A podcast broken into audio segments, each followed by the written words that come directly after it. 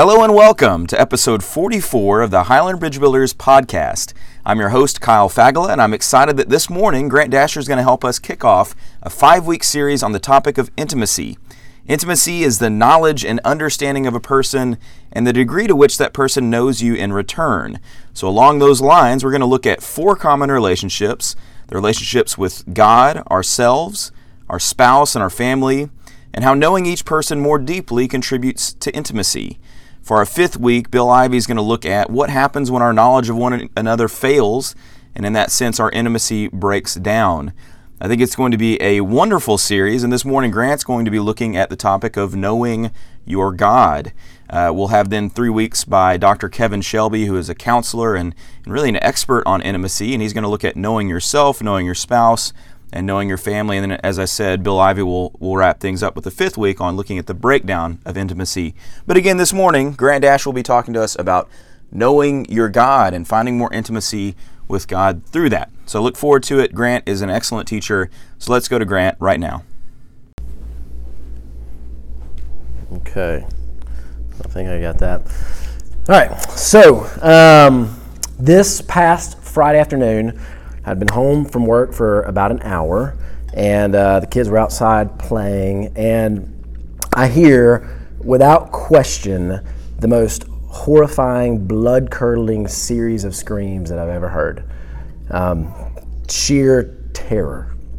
And these were the kinds of screams that, upon hearing, I immediately assumed that someone was dead, in particular, my son, Cohen, my four year old son. And I'm, I'm, it sounds like a joke, but I'm, I'm serious. Um, Van was at the front door and she was screaming. And my immediate, immediate thought was that our neighbor's dogs were mauling Cohen. The dogs have already taken one life. It's already happened. A stray cat that walked into their backyard. These dogs are mean. Um, anyway, the front door is dead bolted. Jessica is considering uh, busting out the window, which would have done nothing except for just busting out the window because you can't. Well, I didn't do it. You, you didn't do it. It was good, good thinking. Um, and I run out the side door as fast as I can. And I just see Cohen standing there, and he's just smiling. I'm like, what? Yeah, I'm like trying to like compute in my brain really quickly what's going on, and I can't. So I go over to Van, who is totally hysterical, and she tells me what all the screaming was about she had set the neighbor's house alarm off. She like opened the door when they weren't home. Um, so Van's concept of reality is like, you know, way up here somewhere, and then actual reality is like probably, you know, down here somewhere. She knew without a shadow of a doubt that like the police were going to come and they were going to haul her off to jail. They were going to you know lock her up and throw away the key. Like she was terrified, screaming. And then my concept of reality was like somewhere up in the clouds, like or like way up in the stratosphere. Like I knew, I knew that Cohen was dead. Like that was my my concept of reality. And then there was Cohen's concept of reality, right? like Cohen's concept of reality was like maybe somewhere below where real, like where reality was. Like he like didn't see any problem with them setting off or with Van setting off their, their house alarm. And, he, and probably, uh, judging by the smile, the smile on his face, I think he found a little bit of joy in it. Yeah. And so it's just funny to see the different response from the two kids because they could not have been any more different. Um, but that's the spectrum. And I, I think this is the great struggle of humanity to see things as they are. That's why the term fake news has become so popular. But we've got to be careful here because this is not a phenomenon of the 21st century. Like this isn't something that like we struggle with and no one else before us has ever struggled with. It's always been a struggle for us to see things as they are, for our eyes to be fully open to the truth. It's always been that way. We can go all the way back to the garden, right? And see that that was Eve's downfall. That was her struggle. Satan presents to her a false reality, and she struggles to see things the way that they really are. So, how did she get in that predicament? All right? How did she get to the point where she was willing to believe a lie? That's not a rhetorical question. All of this didn't happen in a vacuum. How did Eve get to that point?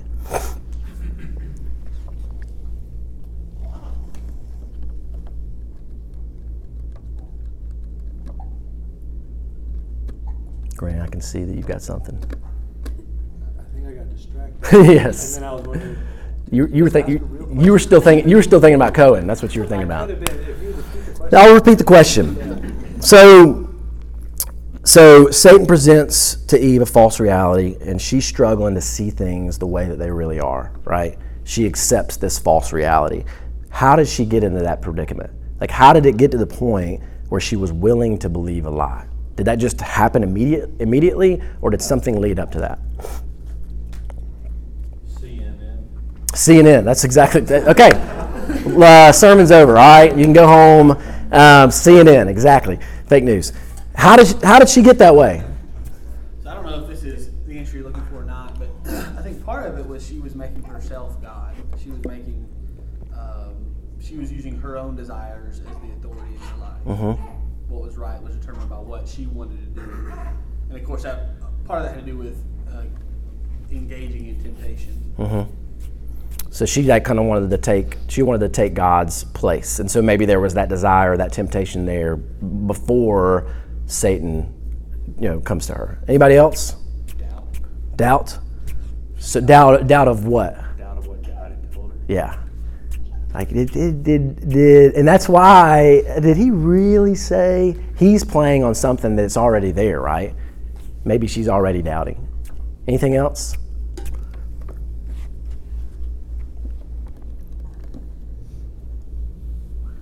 Eric, what's the, what would the preacher and you say, man?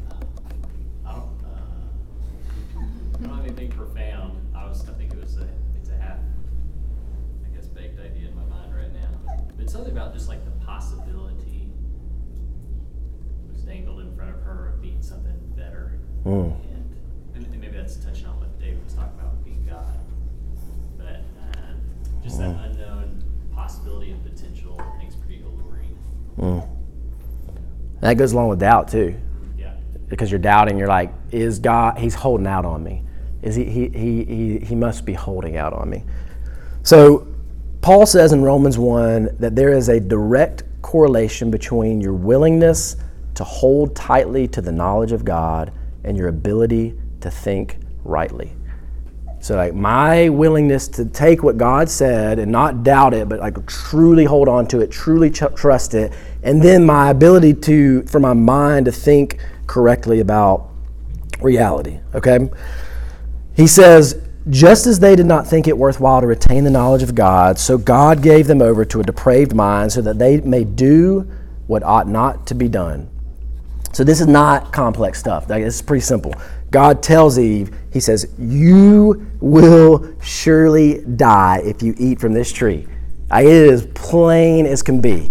She has the knowledge of truth. God explicitly states the reality of the situation, but she doubted and she, she thought maybe he was holding out on her. She wanted to be her own God, right? She doubts. And, and in that moment, God gives her over to do what ought not be done. He gives her over to a depraved mind, and her thinking, at least in that moment, her thinking becomes futile. And I'll be honest, my first inclination, like as I was preparing this lesson, my first inclination when I think about Eve is, well, God told her the truth. You know, He, he gave her a rule and she broke it, and now she has to accept the consequences. Those are the rules. That, that is like my natural response when I, when I read about what's going on with Eve. But when I think this way, am I missing something? Am I missing the point? Because I believe that I am missing the point. I think what I'm missing is that life is not about obeying God's rules. All right? If I would have heard that 10 years ago, I'd have been like, yes, it is. And I would have thought somebody was trying to like skirt. I would have thought somebody was trying to like try to get around the rules. Like they were they, they didn't want to obey the rules, so they made a statement like that. But I believe that that God that life is not about obeying God's rules. Rather, God's rules lead us to what life is really about. God. Right? Like, this is the ultimate example of putting the cart before the horse. God isn't giving Adam and Eve this rule just to see if they can keep it. Like, here's this rule. Let's see if you can keep it. And if you can, you pass the test and you have accomplished your life's purpose to keep rules. That is that is wrong thinking. He gives them this rule because it is what leads them to the source of life, which is Him. It- he is the point. He says, Eat from this tree and you'll, and you'll live. Eat from this other tree and you'll die. This rule about which tree to eat from is not the point. The point is that God is the source of life, and when we look for anything outside of Him, it leads to death. That's the point. He's the source of life. And this is what God told Eve, but she didn't think it was worthwhile to hold on to what he told her. And in that moment, her mind, her, her thoughts become clouded, her mind struggles to see things as they are, depravity creeps in, and her, and her thinking becomes futile.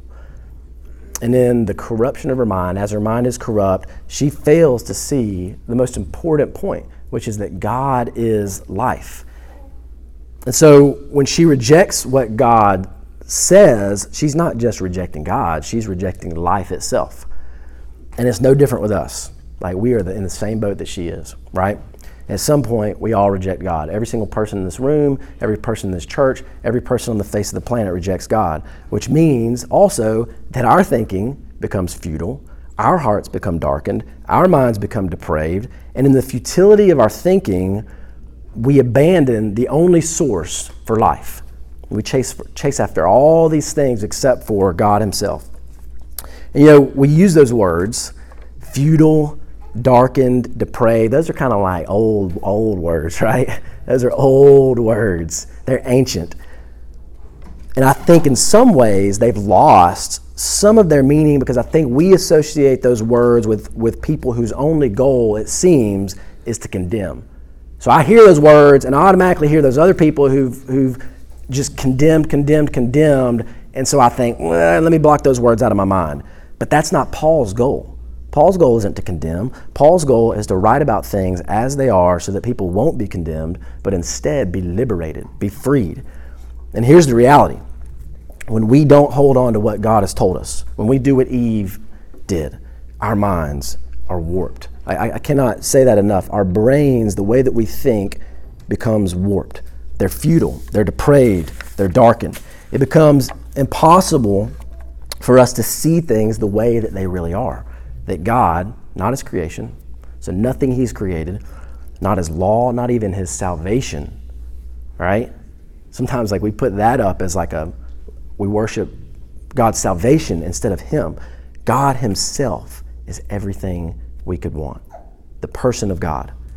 John Piper puts it this way He says, But to enjoy Him, we must know Him.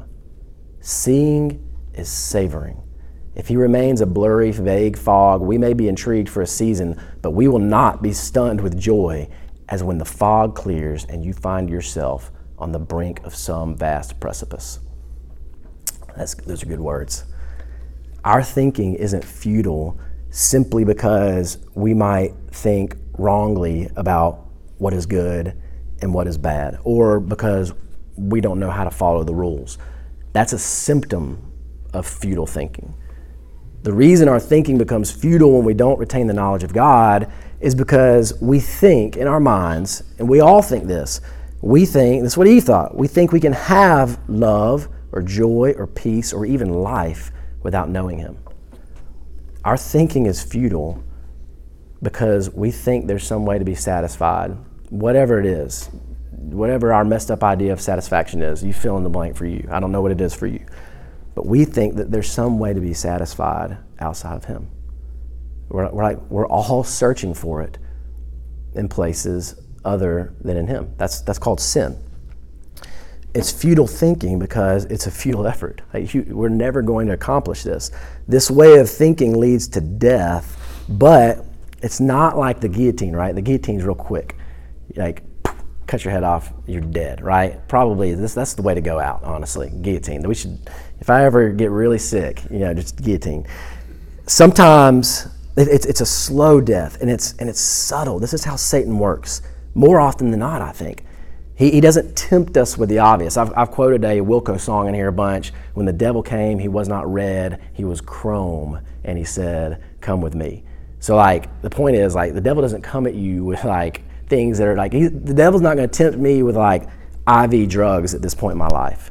You know, he's going to tempt me with other things, and then you know maybe it gets to that point, right? Maybe it gets to the point where I look up one day and I and I, and I am willing to put a needle in my arm, right? But that's not going to happen today. That, that could be 10 years down the road, and it starts with the subtle things, right? He starts out with a little hint of bitterness, a little, a little bit of anger or resentment, maybe boredom, a little bit of apathy, stagnation, cynicism, That's a big one for me. Just a, just a little bit, a little hint of cynicism, lust, loneliness. And then once those things have festered, then he comes in with the more obvious. Like once you're you're you're weak and you're broken and you're and you're desperate, then he comes in with the more obvious. And those are the things that lead to failed marriages, failed relationships with your children, addiction, and ultimately Satan totally warps your mind, totally corrupts it where you can't even see what's true, you can't even see what's real. So I don't know about y'all, but everywhere I look, I see this. I see infidelity, I see addiction, I see families being torn apart, I see depression, suicide, and I'm not talking about on the news. I'm talking about people that I know.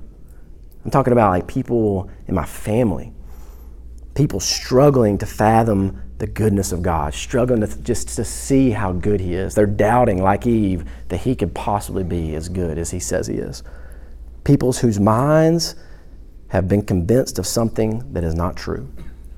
So the question becomes Does the church have anything to say about this? Do we have anything we can offer? Anything? I believe that we do. I believe that we have something pretty incredible to offer, something incredible to say about God, but I think there's an obstacle to our ability to minister to broken people. I think we have to be honest about our own brokenness, right?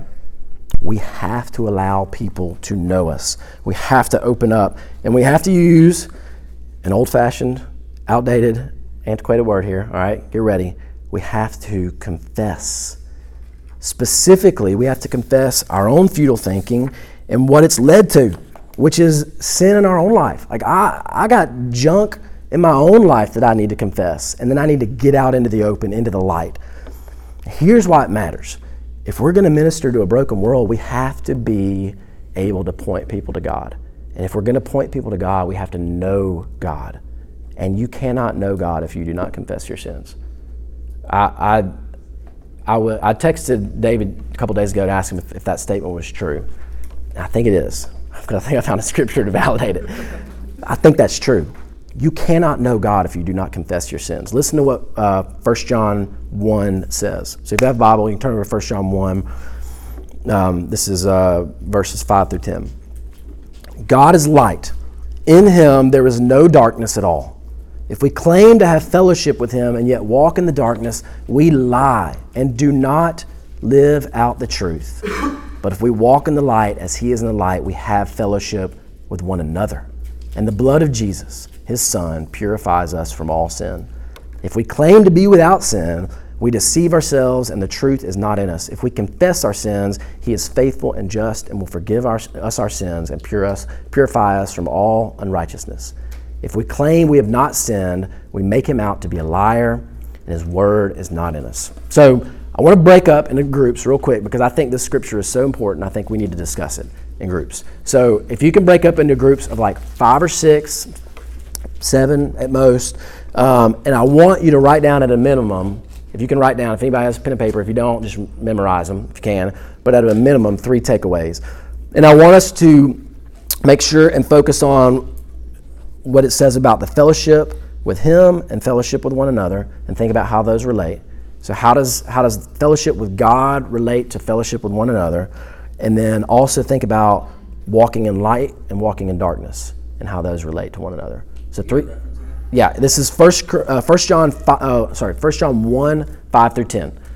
So open your Bible up, First John one five through ten. Break out into groups, just like three or four minutes here, five minutes at the most, and then uh, just three takeaways from that scripture. But specifically, how does fellowship with Him relate to fellowship with others? How do those two things coincide? And then how does walking in light and walking in darkness? How do those how do those things um, relate to one another?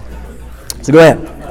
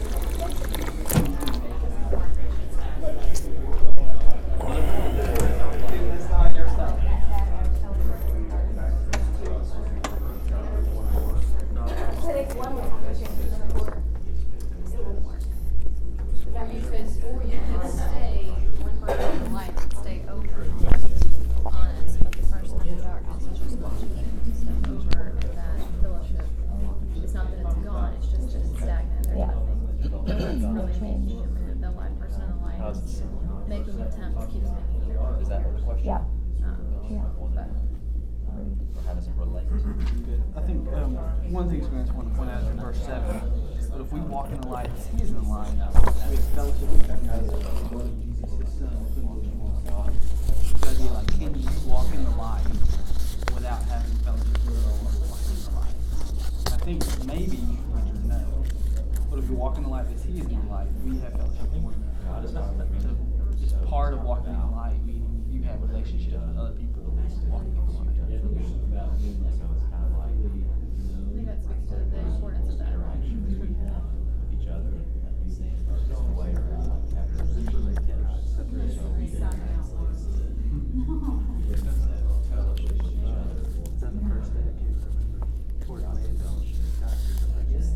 Well, light and dark.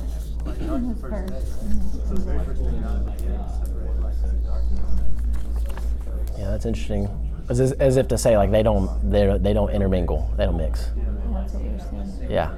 I think there's some real truth to that, Like, uh, where it doesn't mix.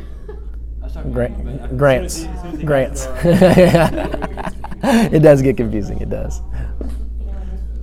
Yeah, they they don't. Yeah. No, light and dark cannot fellowship, right? Because, like you said, like, it's going to be like scientific darkness becomes light.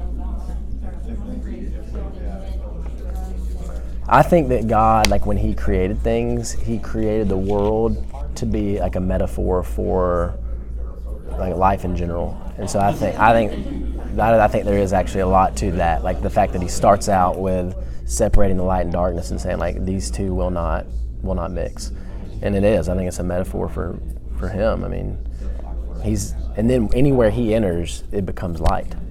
You know, the darkness doesn't doesn't stay.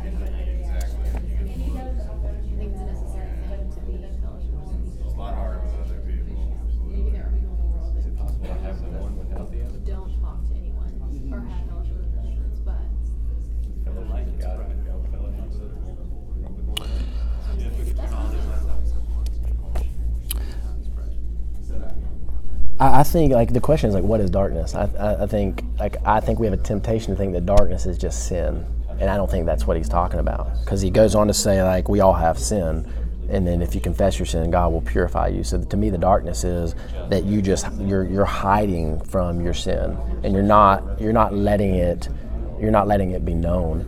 And I I, mean, I think he's pretty. Yeah. the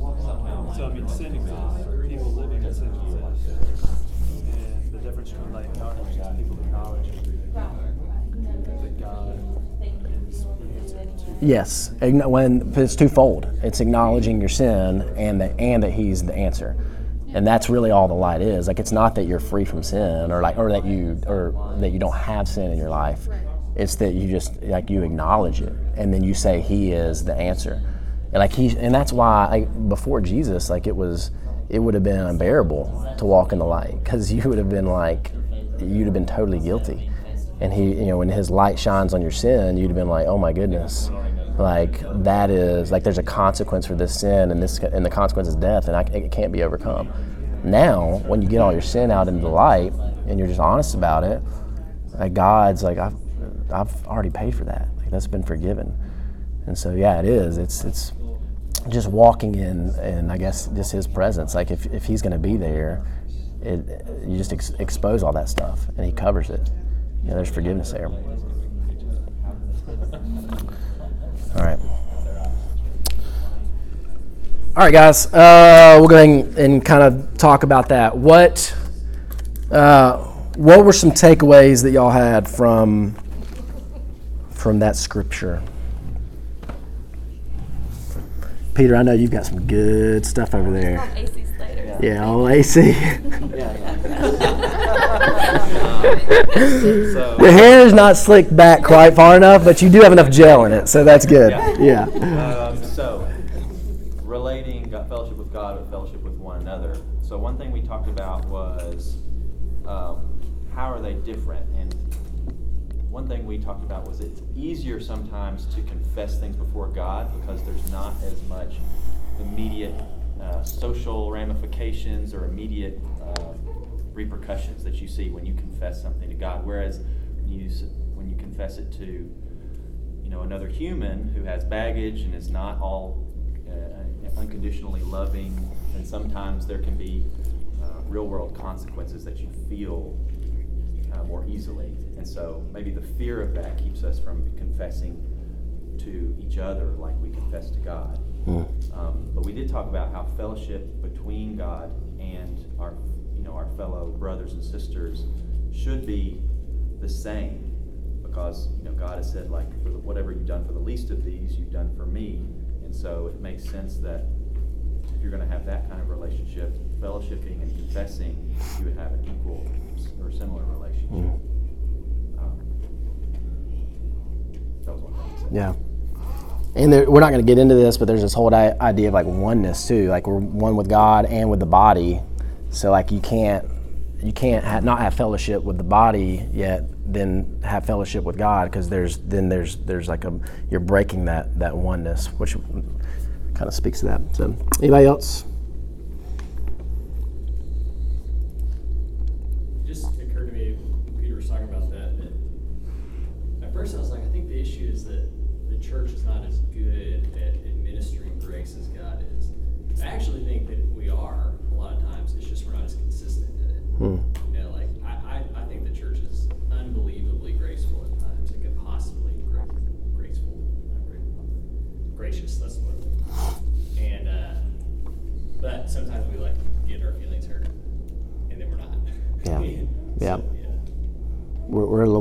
Unpredictable, maybe. Yeah. Anyone else?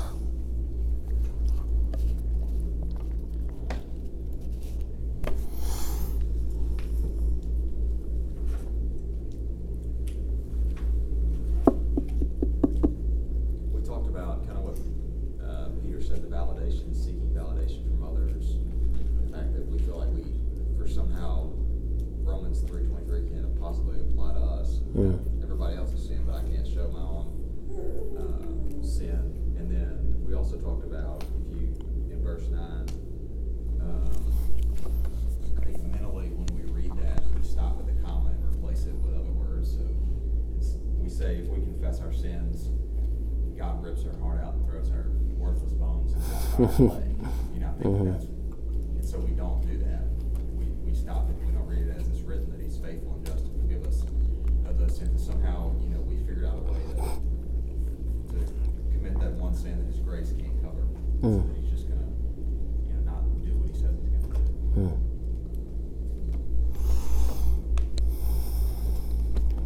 Anyone else?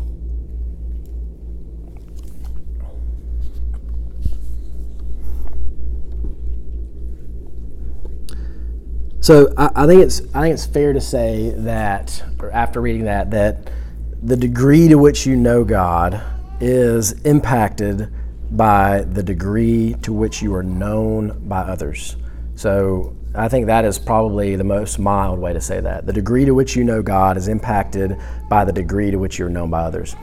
So the point here is that you can't claim to fellowship with God and then live in the shadows. And the reason is simple. Like God, He's not gonna fellowship with you in the shadows. We talked about that a second ago.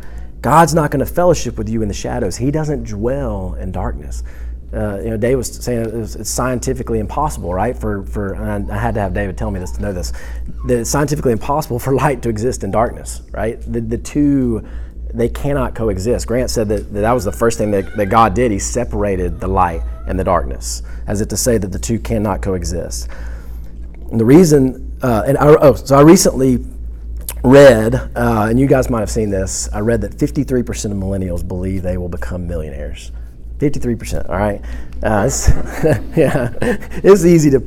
I'm, a, I'm, a, I'm an old millennial. I'm, I'm, still, I'm, I'm still a millennial. But uh, I read, no, I'm, I'm still I'm a millennial. Uh, but, uh, but I'm going to be a millionaire. I'm going to work. Read 53%, all right? Um, yet the majority say they won't start saving until they're 36. All right. so, like, in other words, I want to be a millionaire, and I believe that I will be one, but I'm not doing anything to make that happen. Right? Like, it's just it's funny. Um, and I think that there's a good metaphor there for our relationship with God. Like, I don't know anybody who doesn't want love. I don't know anybody who doesn't want joy or peace. Like, we all want the fruit of the Spirit. We want to feel close to God. We want to feel like we know God, but we want knowledge of God. We want closeness, closeness to God, and we want the fruit of God without having to be exposed. We like the shadows because they hide these parts of us that we don't want anybody to see. And maybe it's because we think people won't understand. You know, they'll judge us or, or whatever.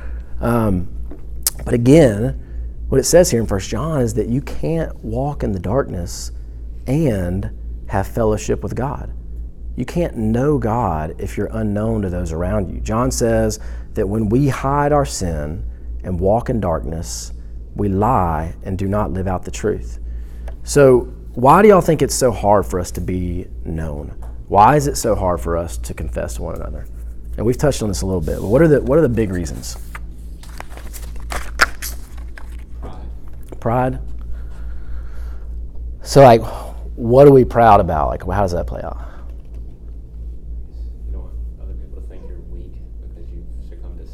Mm, and what other people think of you. mm. I guess that would be the basis. At, its- at, at its most basic, pride. Yeah. Maybe I, maybe you think you're like you like I'm not doing as bad as them, so I don't really have anything to confess. Anything else? I think you mentioned over here, but like, you know, it, we all are walking in light, and so if you if that's exposed, then it looks like you know you're just it's a lie. Because I think we think walking in light means that we're sinless. We're beha- we're behaving properly. Someone mentioned that that doesn't mean that. You know, um, I think that's easy for us to think like those walking in the light are are spotless or they're still sinners. You know, but but then it makes everything like look like a lie. You know, if you find out Maybe you feel you're- hypocritical. yeah, you're struggling with this or that, then you know you were up teaching last week and he's got that going on. You know, Mhm. And that's what, we were talking about in verse seven, it talks about, um, if you walk in the light, the blood of Jesus, his son cleanses from all sin. So, Mm. if you're in the light, you're perfect, There's the need for cleansing, cleansing Mm. through the blood?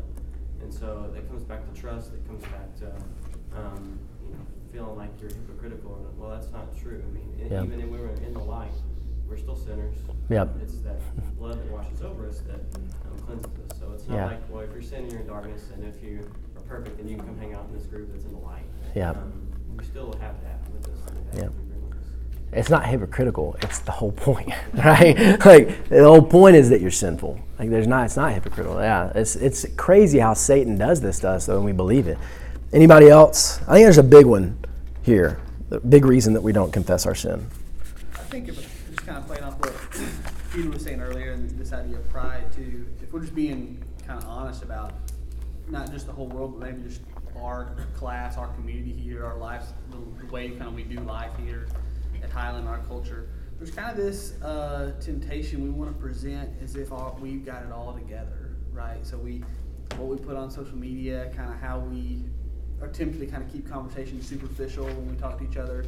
Because I want you guys to think my marriage is perfect, my kids are perfect, my career's going great.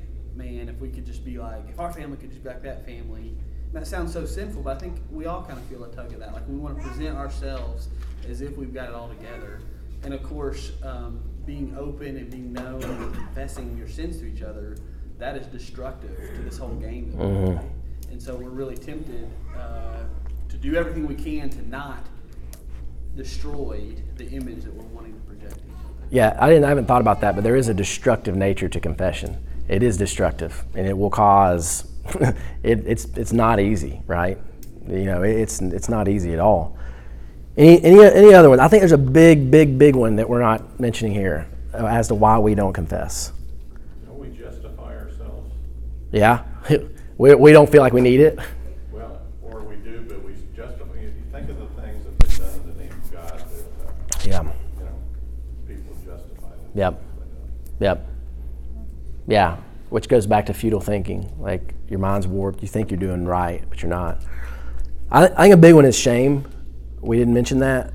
Um, I think people are so. I think some people are so ashamed of the things that they've done that they cannot. Dudley mentioned this. You can't possibly fathom that anyone would ever understand. No one would ever understand because what I've done is so egregious or so so so out there and so different from everybody else's sin that I've got to hide it and I've got to stay in the shadows. The, the truth is, we should feel shameful about sin, right? Sin should make us feel shame, but shame becomes toxic when we begin to think that we're the only one struggling with fill in the blank, or that God could never forgive blank, or that because I did blank, my life can never be made right. That's when shame, like God, Satan uses something that's that's good and he turns it into something that's bad and something that's toxic. You start thinking that you're the only one.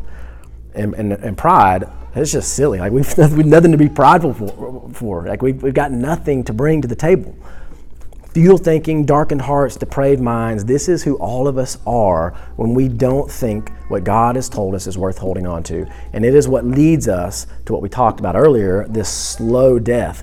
And we may think that we're immune, but we're not. I, I recently got a, an email from Bill Ivy uh, last week that said there's an epidemic of marriages falling apart at Highland right now, like in our church, in, in our community. Death and darkness are not just this problem out in the world or, or on the news or on CNN or Fox News, right? It's not just out there. Death and darkness are a problem here at home, in our church, in our homes, in my life. Futile thinking is a problem here. Depraved minds are a problem here. Now, as I was writing this, I was thinking, man, that sounds kind of offensive. Maybe I should tone that down. Maybe I should like tone the language down. And then I immediately thought that thinking, me thinking that, is straight from the pits of hell. I believe that straight from Satan himself. He wants us to dress up our sin. I think he wants that to cover it and hide it. He likes it when we use like cute little euphemisms that take away the sting of just how bad things are. Sin is catastrophic. It is totally destructive. It destroys everything. It is impossible for me to speak in a language that is too extreme because sin takes everything. And you don't have to look far in your own lives. Like, look at people that you know whose marriages are falling apart, or friends or family members that you know who, who are struggling with addiction. It, it is everywhere. And it, is, it has taken root in, in our lives in some way or another, in all of us. Yep. Can I say something? Something else I was sitting there thinking, um, because sometimes you're hearing about all these like huge things that, that are in the dark or whatever, but but I mean I find myself thinking this is kind of embarrassing, but like well, I'm like I'm doing all right. Yep. I don't have like these deep dark secrets, but you know like but I sometimes resent my kids to the point that like I don't like them. So I don't even know I'm crying. Sorry, but but I think there's a, like there are also sins that like we don't think are like that sinful, you know. But where I'm like thinking terrible thought, you know what I'm saying? And so or like completely selfish with my time to where like it's wrong or. So does that make sense? Like I Mm. think we're like leaving out a whole category of people that maybe aren't struggling with some huge thing, but like it's the, it is the same thing that will eventually lead to like greater things. That's right. And I- Yeah, I was thinking the same thing, it's like, even if you're not, um, even if you're just passive Mm. about sharing the gospel, talking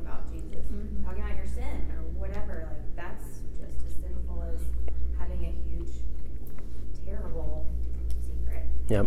Um, I mean, I think about that all the time. Just Yep. why can I not share this? all Yeah. the time? I, think those little things lead to the bigger things too. I think that's the key. Is you think, oh, my marriage will, well, I'll never deal with that. no one gets married thinking that. Like, no one thinks, oh, I'll have a needle in my arm. Like, like I, my my first cousin, uh, CPA, brilliant guy, just just committed suicide in jail because he was addicted to fentanyl two months ago. Like, he, he never would have thought that, you know. And it starts out with that's how Satan works. He starts out with the little stuff, and then he and then it becomes bigger. Um, do you ever resent me? Is that all? Does that, does that ever happen? Just the kids, not me. Okay, good. okay, good. Um, so, um, all right. So anyway, I, I was going to read this. I'm not going to read it, but Paul basically says this is everybody. Everybody's thoughts are dark, and all of us have, have lost our way. I mean, nobody's immune from this. And if you think you are, you're you're you're lying to yourself. But God is good. I think that so out of all this, out of all the despair and sadness and you know, man, we're so sad. The, the message is is that there's hope. Like, there is hope. God has the ability to change us. He can. And I think that's what we doubt sometimes too. That's where doubt creeps in. Can God really do that? Because I don't think we believe that a lot of times. I don't think I believe that God can change the way I feel about my kids or my husband or whatever you're struggling with. God can't change that.